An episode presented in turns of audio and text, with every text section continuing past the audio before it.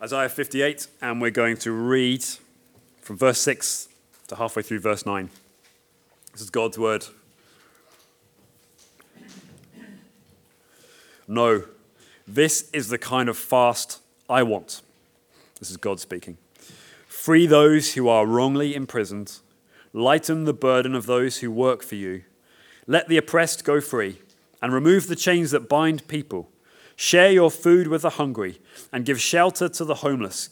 Give clothes to those who need them, and do not hide from relatives who need your help. Then your salvation will come like the dawn, and your wounds will quickly heal. Your godliness will lead you forward, and the glory of the Lord will protect you from behind. Then you will call, the Lord will answer. Yes, I am here. He will quickly reply. We're going to be thinking this morning a bit about justice and, and what does God say about justice. And we're going to be thinking about why is there injustice in the world? Where does it come from? Uh, we're going to be looking at why we as a church, Foundation Church, why should we pursue justice? And, and fourthly, we're going to look at how can we pursue justice. So, what is justice this morning? Why is there injustice? Why should we pursue justice and how should we pursue it? All right? So that's what we're going to be thinking about this morning. What is justice? Justice is kind of a hot topic, you could say. Um, I don't know if you saw in the news actually over the last few days, there's been some huge demonstrations across the globe in, in major cities in Europe and, and Africa and, and elsewhere, further afield. Young people, mostly under the age of 20, 25, some even in school, leaving their schools, protesting en masse, tens of thousands of children and young adults seeking justice on the subject of climate change. You know, they are alarmed, uh, many rightly so, alarmed uh, at what they're hearing and seeing and thinking that there's not enough being done by our politicians and our leaders and the big businesses, so they are taking to the streets, seeking justice for the globe, for the climate, for the environment. And, and there's many uh, similar demonstrations of people seeking justice. It might be you've heard of justice for the 96. You know, there's 96 people who, who died tragically during the Hillsborough, the Hillsborough tragedy, really, uh, back in the 1980s when uh, football fans lost their lives. Um, you might hear of people seeking justice, you know, who've been uh, somehow connected or mixed up with the Troubles over the last 30 years or so, seeking justice um, for those who have received injustice. But we need to get right back to basics this morning and ask ourselves what actually is justice? Because justice means many things to many people. They have different ideas of justice, and yet we use the same word to describe justice. So, what is justice? And here I've got a little uh, uh, definition I've put together we're going to use as a working definition this morning for justice. And this is what justice is justice is the right ordering of a system around a principle agreed as the norm. Say again. Justice is the right ordering of a system around a principle agreed as the norm. So it is people acting according to what it should be like, you know? Uh, as they have a vision, an idea, a principle, and that's something that we, we live towards and we operate around. Uh, um, for example, uh, most people, uh, in, in, particularly in this part of the world, will believe as a principle there should be free healthcare for all people. Free healthcare for all people, irrespective of who you are and how much money you have and where you were born and what you look like. Free healthcare for all. And if there is not free healthcare for all, or if there's a, a problem with you accessing free healthcare, then that is injustice. Can you see what I mean? We, we believe in this central principle, free healthcare for all. And when that is not, when, when people are not getting healthcare, there is injustice. And we want to take steps to make sure that doesn't happen. Uh, likewise, you know, we might say it is not okay to use a human being as a commodity, as a thing, or as an object. That is not okay. And so, um, you know, when we are acting as if that is true, there is justice. If we are acting as if that is untrue or, or out of sync with that, then there is injustice when we start using people as a commodity, as rather than um, as precious human beings in the sight of God. Okay. So when things are acting and, and behaving as they should be, we've got justice and things are going well, and that's good. And when we've got justice, we say life is flourishing, it's just working, everything's clicking, society is working well, goodness and beauty are, are, are growing among us. That's just a wonderful thing. So, what is justice? Is the right ordering of a system around a principle agreed as the norm. Okay? That's important. Because any society or political system or community or group of people have a view on what justice is. And justice requires a, a, a standard reference point. Okay? Um, in order for us to understand justice and to do justice, we have to have a, a point of reference. Um, but the question I want to think about for a few moments is who decides what that point of reference is? Who decides what is right or wrong? Um, what, what is just or unjust? Um, is it society that decides together what is right and what is wrong? And then we all behave according to what society thinks. Is it the government that decides what is right or what is wrong? And we all behave according to what the government tells us to do? Is it those with power, you know, the social elites of our culture, uh, who decide what is right or wrong, those influencers? And then we follow them and we, we, you know, we, we behave in the way that they think we should behave. You see, societies or groups of people have a way of deciding what is right or what is wrong. But the problem is this uh, what is just, you know, what is right for one group of people or one society may not be just or right or good for another group of people or society. They might have different standards, and that's, that's a, a, problem, as you can probably tell. That's where disputes come from, that's where wars come from. Who is right? Whose form of justice is the best? Is it the one with more guns? Is it the ones with more power? Is it the ones with more money? Who gets to decide what is right and what is wrong in this world? But you see, Christianity uh, locates justice beginning with God. God is the reference point for justice within the Christian faith. He is the standard. He is the measure by which we, uh, you know, bring all things to bear. Uh, God is there, and God is not silent. God is a God, according to Christianity, who speaks, who reveals, who, who speaks about himself. There is no one beyond God, right? He is our fixed point of reference. If there was something or someone or some other power beyond God, then God would not be our ultimate source of authority. According to the Bible, God is a God of love. He's a God of power. He's a God of freedom. And out of his love and his power and his freedom, he created the heavens and the earth and everything in them. Uh, out of great delight from his heart, he created all things in the universe, both seen and unseen. Uh, creation to God is, is, is as if it's a great canvas, and he is the, the painter. And, and, and the more you look at the complexity and the, and the wonder of our created order, you see this astonishing diversity in God's creation. And yet, uh, whether it's in the realm of astrophysics or microbiology or any form of science, you will see this wonderful order, this perfect balance, as if someone has calculated it specifically to function in the way it does. Everything is in motion, everything uh, has a pulse, has a beat, has a rhythm, from the complex ecosystems of our world through to the planetary bodies out there in the sky or the subatomic particles. They are all dancing, they are all moving, they are all interacting, not at random. They all have a place, they all have a purpose, they all interact with one another. And this is the astonishing complexity of God's creation, according to the Bible. And at the, the, the, peak of that created power and intensity and purpose, uh, we are told at the beginning of the Bible in Genesis 1 26, then, when God had made all of this, all of this created order, he says, Let us, he's talking to himself, let us make mankind, humankind, in our image, in our likeness. And let us give them ability to rule over the fish of the sea and the birds of the air and everything in the ground and that slithers along the ground. Let us make mankind in our image. And so, as we've been seeing over the last few weeks through the Ten Commandments, human beings are made in the image of God. As individuals, every individual in this room is an image bearer of God, the Almighty Creator. Did you know that?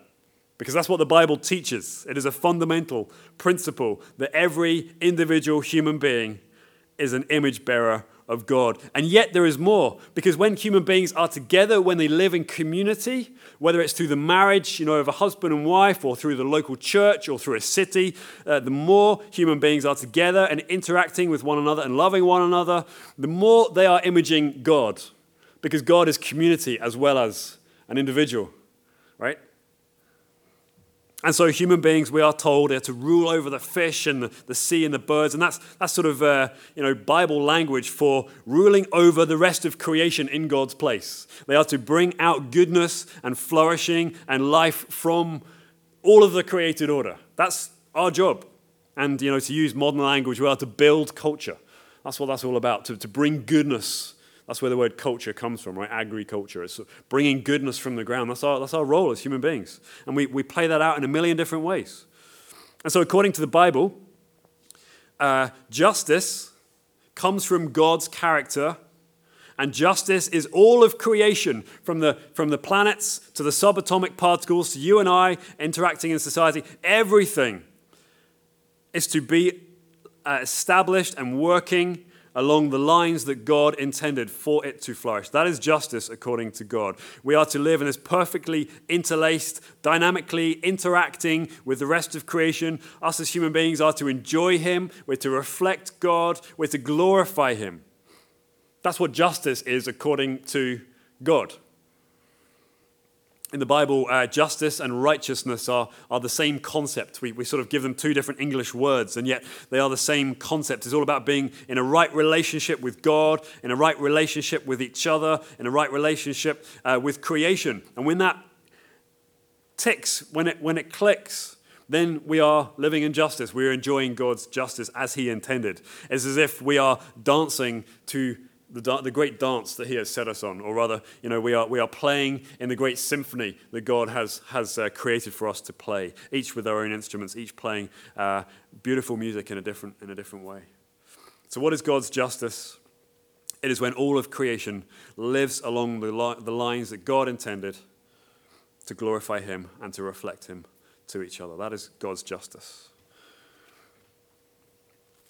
And so then you can think when we don't have that, when we're not living according to those lines that God has established, then we have a problem. There is injustice. So we're going to be thinking now about why is there injustice?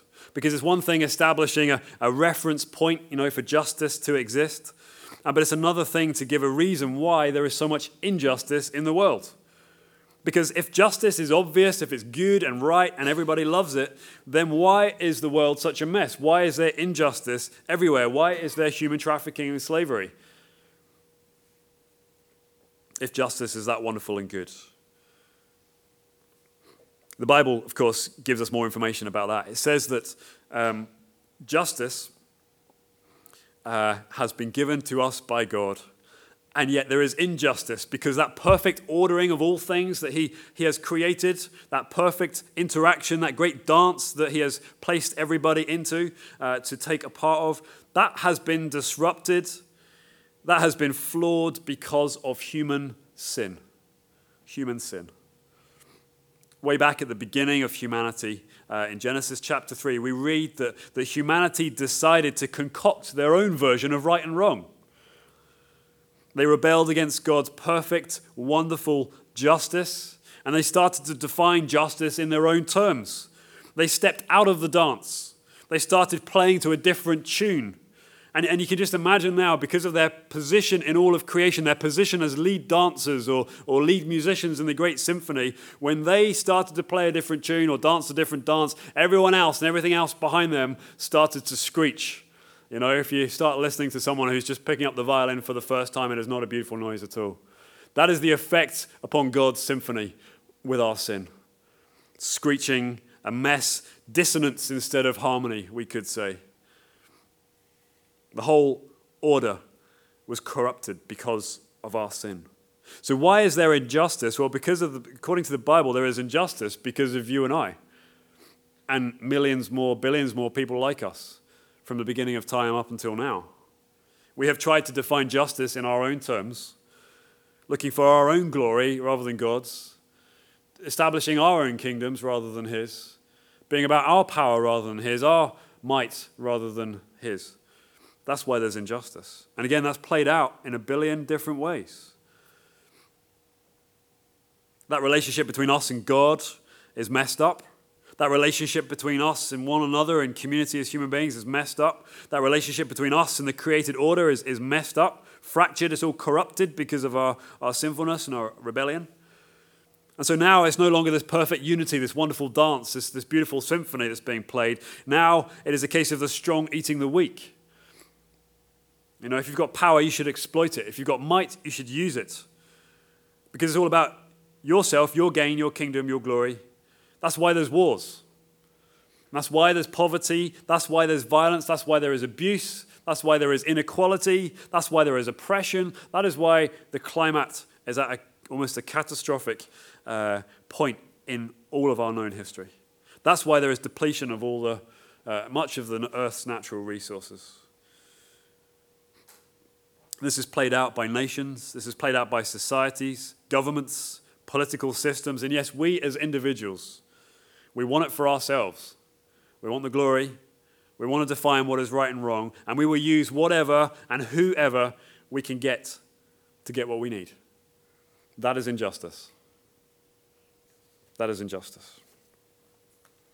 According to International Justice Mission, there are over 40 million people held in slavery today. That is more than the population of Canada enslaved. One in four of those slaves, so that's 10 million, is a child. Human trafficking apparently generates about $150 billion a year. That is people making money through injustice. That's why they do it. Two thirds of that 150 billion comes from commercial sexual exploitation. According to IJM, a child goes missing in India every eight minutes. Eight minutes, can you believe that? Nearly half of them are never found.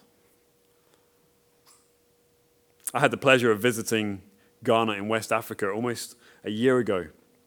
Uh, Ghana is a wonderful country.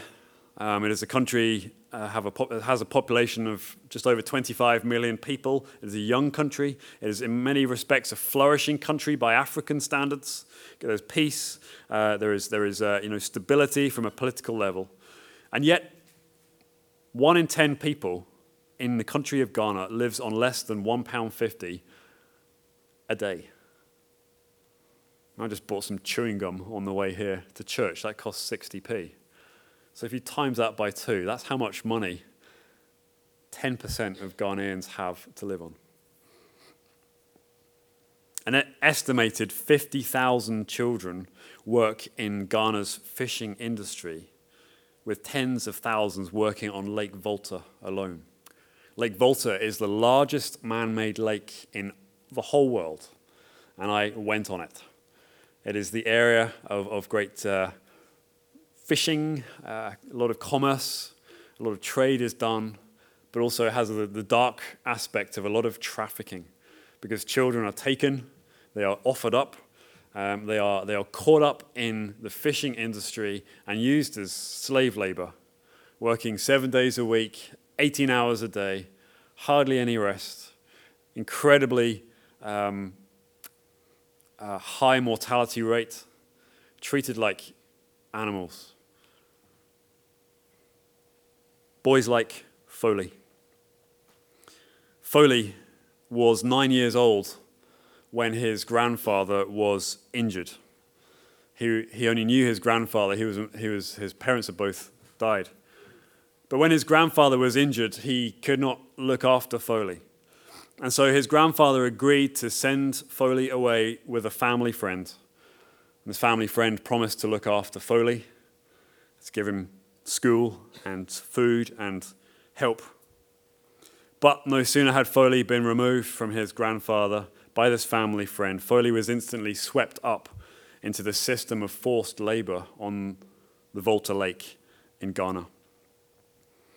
After two years of backbreaking seven days a week work for a boy of nine. How old are you, Isaac?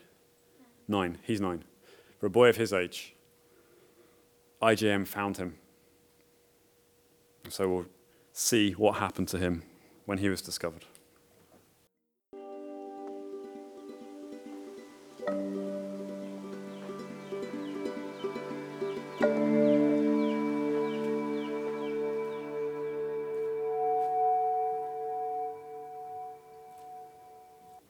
True story.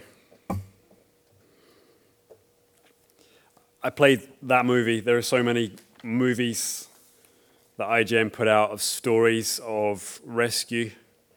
But I chose that one because not only have I been to Ghana, but I've been to that village.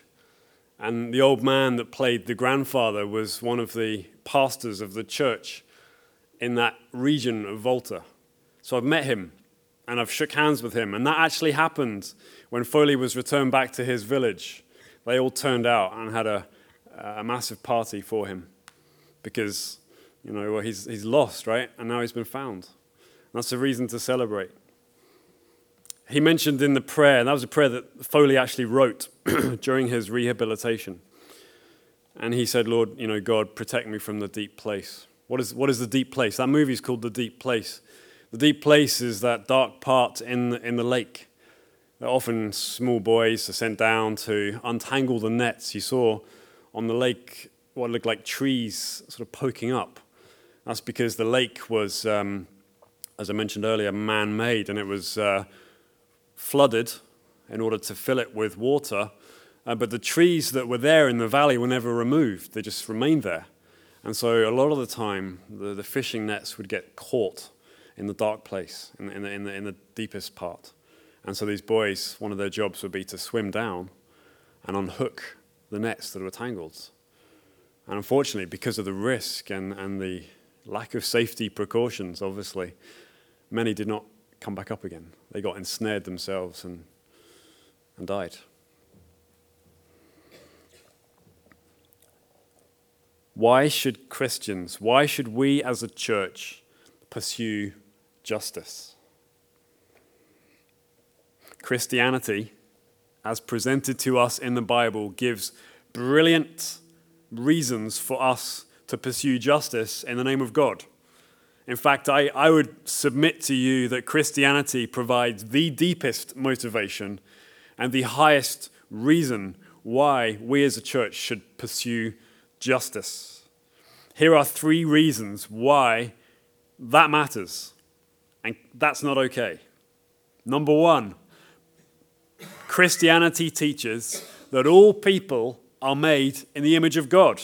Just been thinking about this, irrespective of their age, irrespective of their social level, irrespective of their ethnicity, irrespective of their mental ability, irrespective of their beliefs, irrespective of whether they are inside or outside of the womb. All people are made in the image of God, and therefore, every human being that you will ever, ever, ever meet has immense dignity and worth and value because he or she is made in the image of God.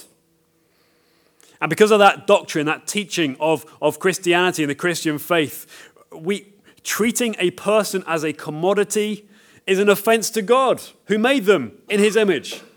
We are offending God. God is reflected in every human being. So every time a human being is oppressed or abused or manipulated for personal gain, it is an offense against God, and God's anger and wrath burns against the individual or people or structures that oppress those made in God's image. So instead, instead, because of this teaching, we look to bring justice for all people, to restore their dignity, to affirm their worth and their value, and if they are oppressed, we seek to set them free in the name of Jesus.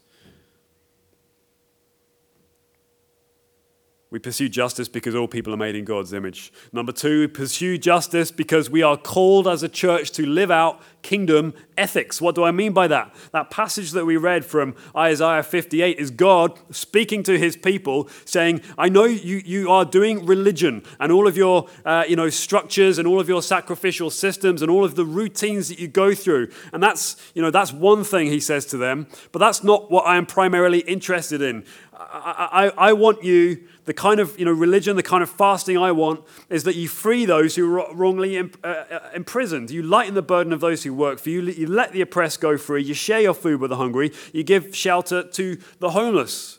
Get that in place first because that other stuff I'm not going to accept. It means nothing to me, says God, if you are neglecting this stuff, this core central way that you treat other people. Jesus put it this way He said, Seek first the kingdom of God and his righteousness, otherwise, and his justice. Seek first the kingdom values of God. that harmonious, grace based relationships. I want you as the church to seek that above all things, first in your life.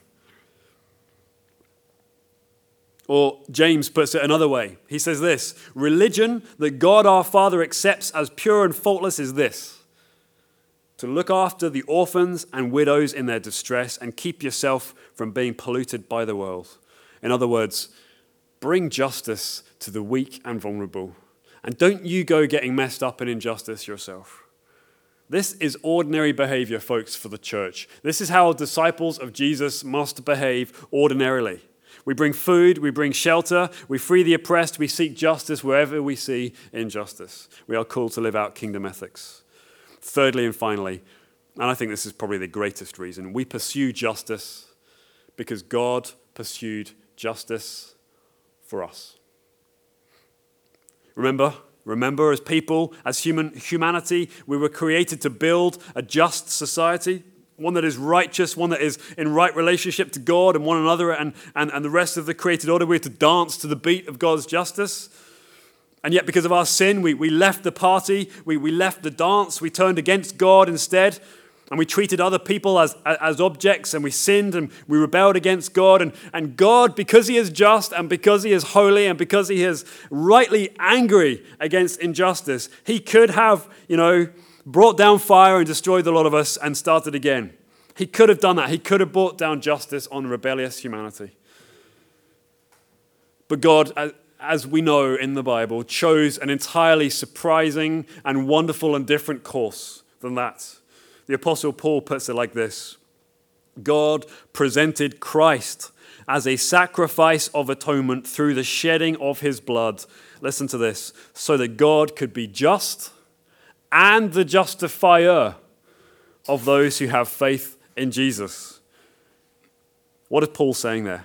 What is he saying? He's saying that God chose a way that it was infinitely more costly to him because he gave his son, his only son, as a sacrifice so that God could be wholly and completely just, punishing wrongdoing, and yet he could make us just. He could justify us. And so, God in the gospel punished injustice when Jesus willingly took the punishment for our injustice upon himself. And he became the source of God's wrath, or rather, the, you know, the, the, uh, the focus of God's wrath, his anger against injustice. It was put on Jesus on the cross, as opposed to you and I and the rest of humanity. But God, through the cross, because of Jesus, declares you and I, and everyone who has faith in Jesus, He declares you just. He declares you righteous through faith in Jesus. Here is the gospel, folks. Through our faith in Jesus, we are invited back into the dance. We are, we are to take up our place. We're allowed to take our place against, uh, once again in the symphony of God's justice. Through Jesus, you are reclaimed. Through Jesus, you are set free. Through Jesus, you are won back. And, and see, folks, when you see that, when you, when you see that and you take it into your heart by faith and you make that central truth the most central and important thing in all of your life, then when you get that, you will be radically changed from the inside out, and you will want to pursue justice because you have been declared just by God because Jesus took your sins on the cross. And so, when, when you look at the cross, when you look at the good news of Jesus and what he's done, you will say, when I look at what God has done to bring justice for me, when I, when I realize how I have been treated, when I, when I realize that I have not been treated as my sins deserve, if God does that for me, then I'm going to live justly for Him. I'm going to live out justice. I'm going to seek justice where I can with the resources I have been given and the opportunities that He places in front of me because of what God has done for me. You have no case to answer. You, ha- you have no sin remaining to be punished because Jesus has done it all. Why should we pursue justice? Because every human being is made in God's image. It is the call to kingdom ethics, and because God pursued justice for you. Fourthly, then, and finally, let's think now practically about how we, as Foundation Church, as young and as small as we are, how can we pursue justice as a church? International Justice Mission are all about seeking justice for those who have no justice. They work across 20 countries or communities around the globe, whether it is against bonded labor you know, people stuck in, in, in cycles of, of, of forced labor for, for years and generations, whether it is uh, advocating for widows who've had their property taken off of them, whether it is against child trafficking, whether it is against cyber sex trafficking, IJM are about bringing the justice of God to bear upon injustice in our world. And it works, folks, it works.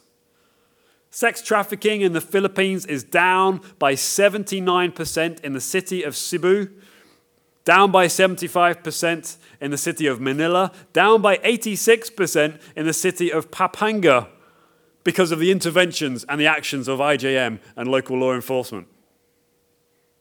It works. More than 1,700 convictions have successfully been brought and prosecuted against slave owners, rapists, and other criminals. That is justice. More than 67,000 justice system officials, police, you know, um, legal profession, profession, all those, 67,000 have been trained across the globe to recognize and respond to violence and oppression since 2012. 2012.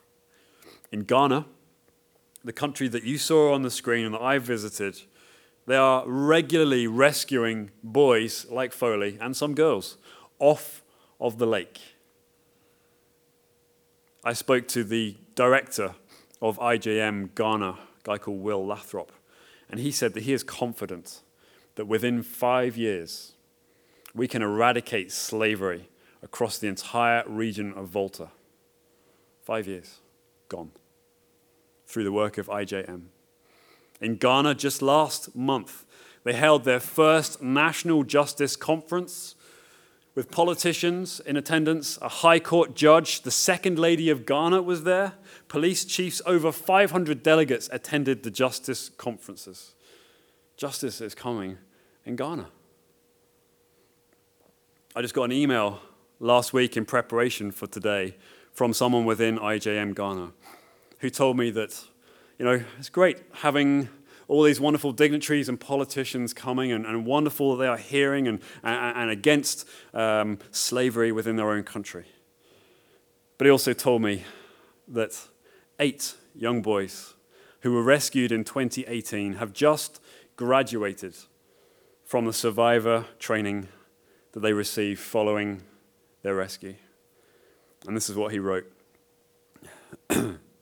All eight children demonstrated high levels of resilience and were able to share their stories with strength, something that was difficult for them early on in their recovery. The children learned about their right to be safe and protected from crimes like child labor and trafficking. And they learned techniques for relaxing and coping with negative thoughts. Previously, the children reported that talking about the pain of their past would make them angry with themselves. But they are now learning to share their stories without self reproach. One child said, When I first came here, because of my experiences on the lake, I used to get angry at the least provocation. But through these sessions, I have now learned how I can positively express my anger without hurting others in the process. Aftercare staff have, have observed these boys' increased assertiveness and positive behavior, testament to their growing ability to overcome the trauma of their past. Folks, the scale of injustice in our world is massive. And it is easy for us in some ways to become disillusioned. Millions caught up. Four billion people live outside the protection of law in their own country. But I came across this startling phrase We cannot do everything, but we must not do nothing. So, how can we respond to this great need and this wonderful opportunity to be about the justice of God. According to one of the fathers of early um, church missions uh, and the eradication of slavery, William Wilberforce, he said to eradicate slavery, you need three things you need money, prayer, and awareness. And that's what IJM uh, need from us as a church. So, how can we respond as a church? Well, first of all, uh, you will see on your seats, most of you will have this on your seats. There's a little uh, card, there's two bits of paper.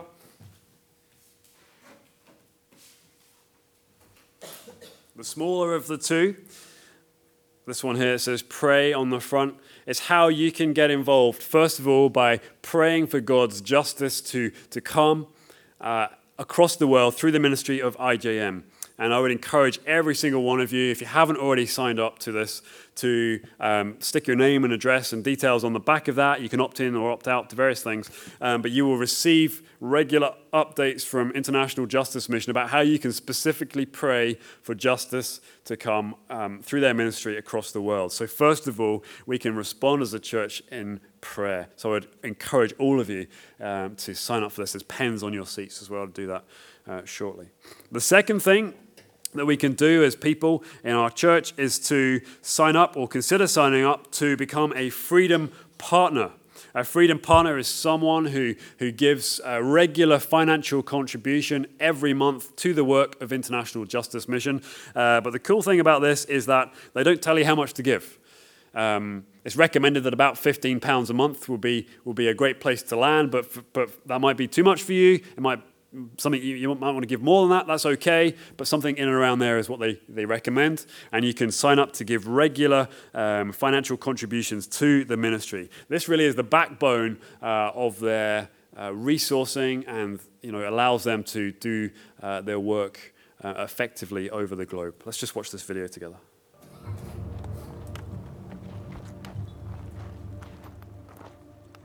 Right now, there are people trapped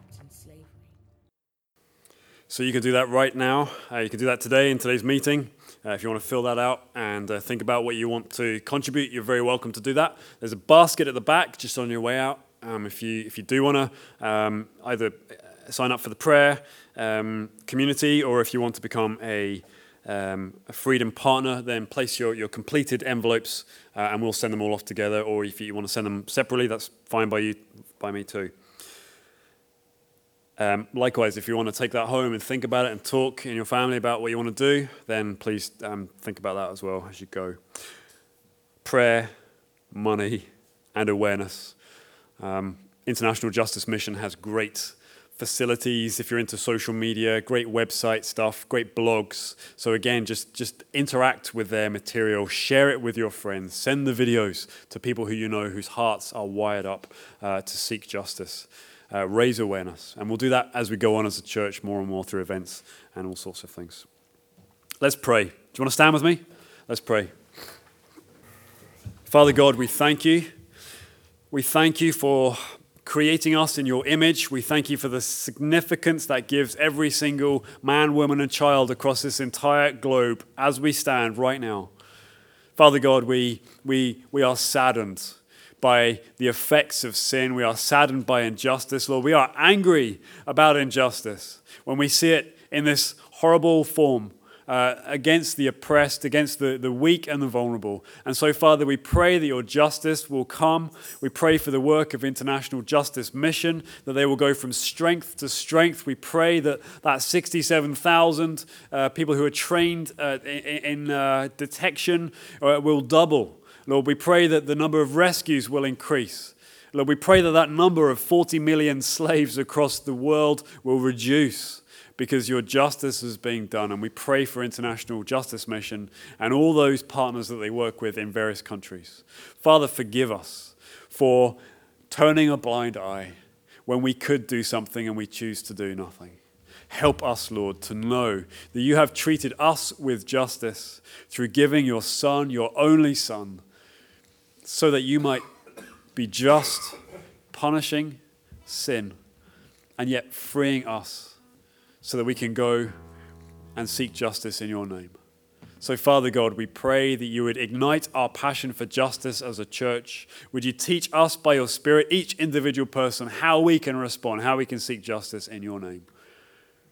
Father God, would you speak to us now as we come to respond uh, through song, declaring that you alone can rescue, and as we come to eat the bread and drink the wine, which points to your justice, the justice that you placed upon your own Son in our place. We thank you for him. We thank you for Jesus. In his name we pray. Amen.